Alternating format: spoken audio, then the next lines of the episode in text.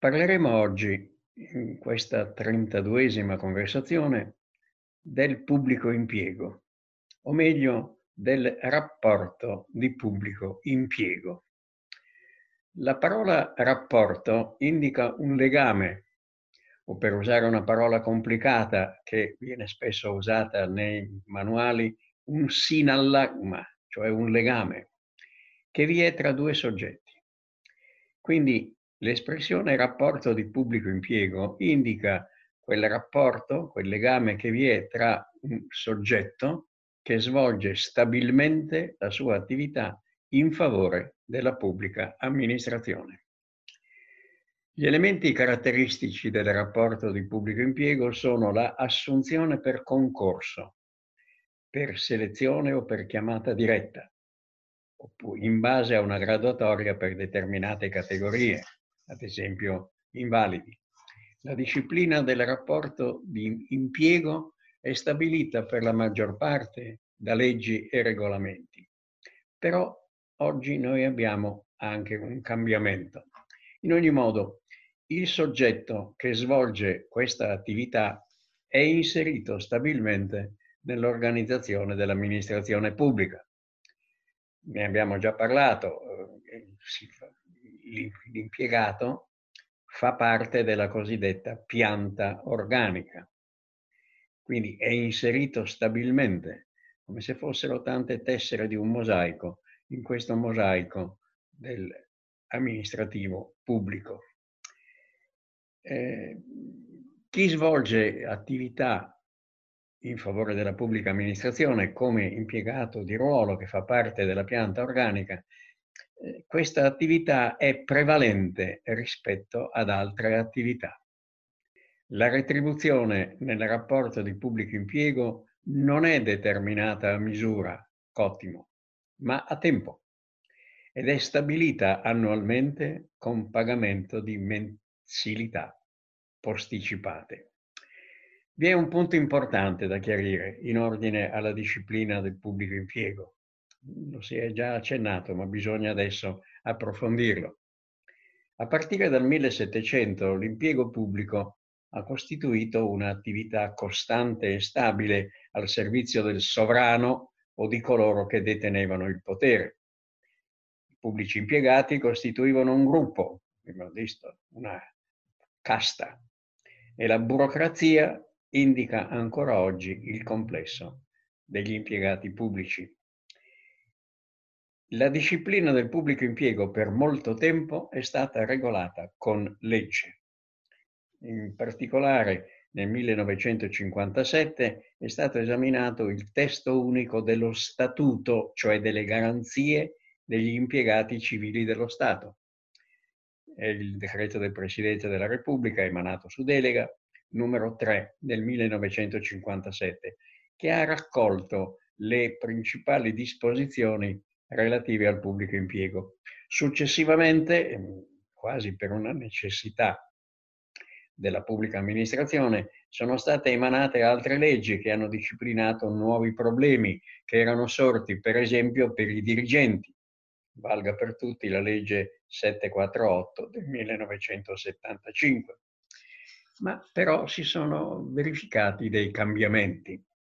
Cambiamenti che sono partiti dal 1983 con una legge chiamata Legge Quadro sul pubblico impiego. Questa legge, per l'aspetto economico e per alcuni aspetti inizialmente marginali, ha disciplinato il pubblico impiego sulla base del diritto privato, attraverso il contratto collettivo. Si è verificata quindi una, un cambiamento, una modificazione di particolare rilievo perché si è detto che i rapporti individuali di lavoro e di impiego dei dipendenti delle amministrazioni pubbliche erano regolati contratti collettivi individuali. Questi ultimi, contratti collettivi individuali, devono conformarsi per l'aspetto economico ai principi dei contratti collettivi. Quindi cambiamento profondo da quella che era la disciplina solo ed esclusivamente con la legge o con regolamento, ci si è trovati di fronte ad una privatizzazione del pubblico impiego, o meglio, ad una contrattualizzazione del pubblico impiego. E I contratti collettivi nazionali sono stipulati per comparti, per settori della pubblica amministrazione, che comprendono, come si è detto, settori omogenei o affini. Ed è stata costituita una agenzia per la rappresentanza negoziale delle pubbliche amministrazioni, l'ARAN, che rappresenta tali amministrazioni. Quindi ogni volta che vi è questo, eh, la decisione del contratto collettivo nazionale, interviene l'ARAN in funzione di rappresentanza delle singole amministrazioni. Questo per la maggior parte degli impiegati che hanno un ruolo, ma vi sono delle eccezioni di cui è opportuno eh, dare cenno. Si pensi per esempio ai magistrati, agli avvocati dello Stato, al personale militare delle forze di polizia, della carriera diplomatica, prefettizia, ai dirigenti generali, i ricercatori e i professori universitari sono disciplinati dai rispettivi ordinamenti, regolati da leggi speciali. Quindi per questi settori si è ritenuto che la disciplina del contratto collettivo che eh, è oscillante eh, in base ai vari contratti, in vari, ai vari problemi, eh, questo per alcune categorie invece deve rimanere ferma, stabile la disciplina legislativa. Naturalmente vi sono degli aspetti positivi e negativi, ma quello, l'aspetto più interessante è che per, certi, eh, per certe categorie la disciplina legislativa è quello che consente la maggiore stabilità e specialmente quelli che sono i diritti e i doveri stabilmente fissati. Quelli che invece sono stabiliti con contratto collettivo possono variare sulla base del contratto collettivo stesso.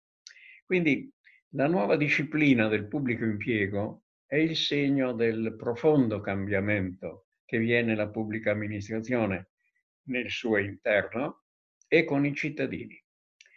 Tale disciplina contrattuale ha modificato, secondo alcuni, certi aspetti della casta, di questa posizione di privilegio che avevano sempre i pubblici impiegati legati al potere politico e dotati di prerogative che erano di privilegio.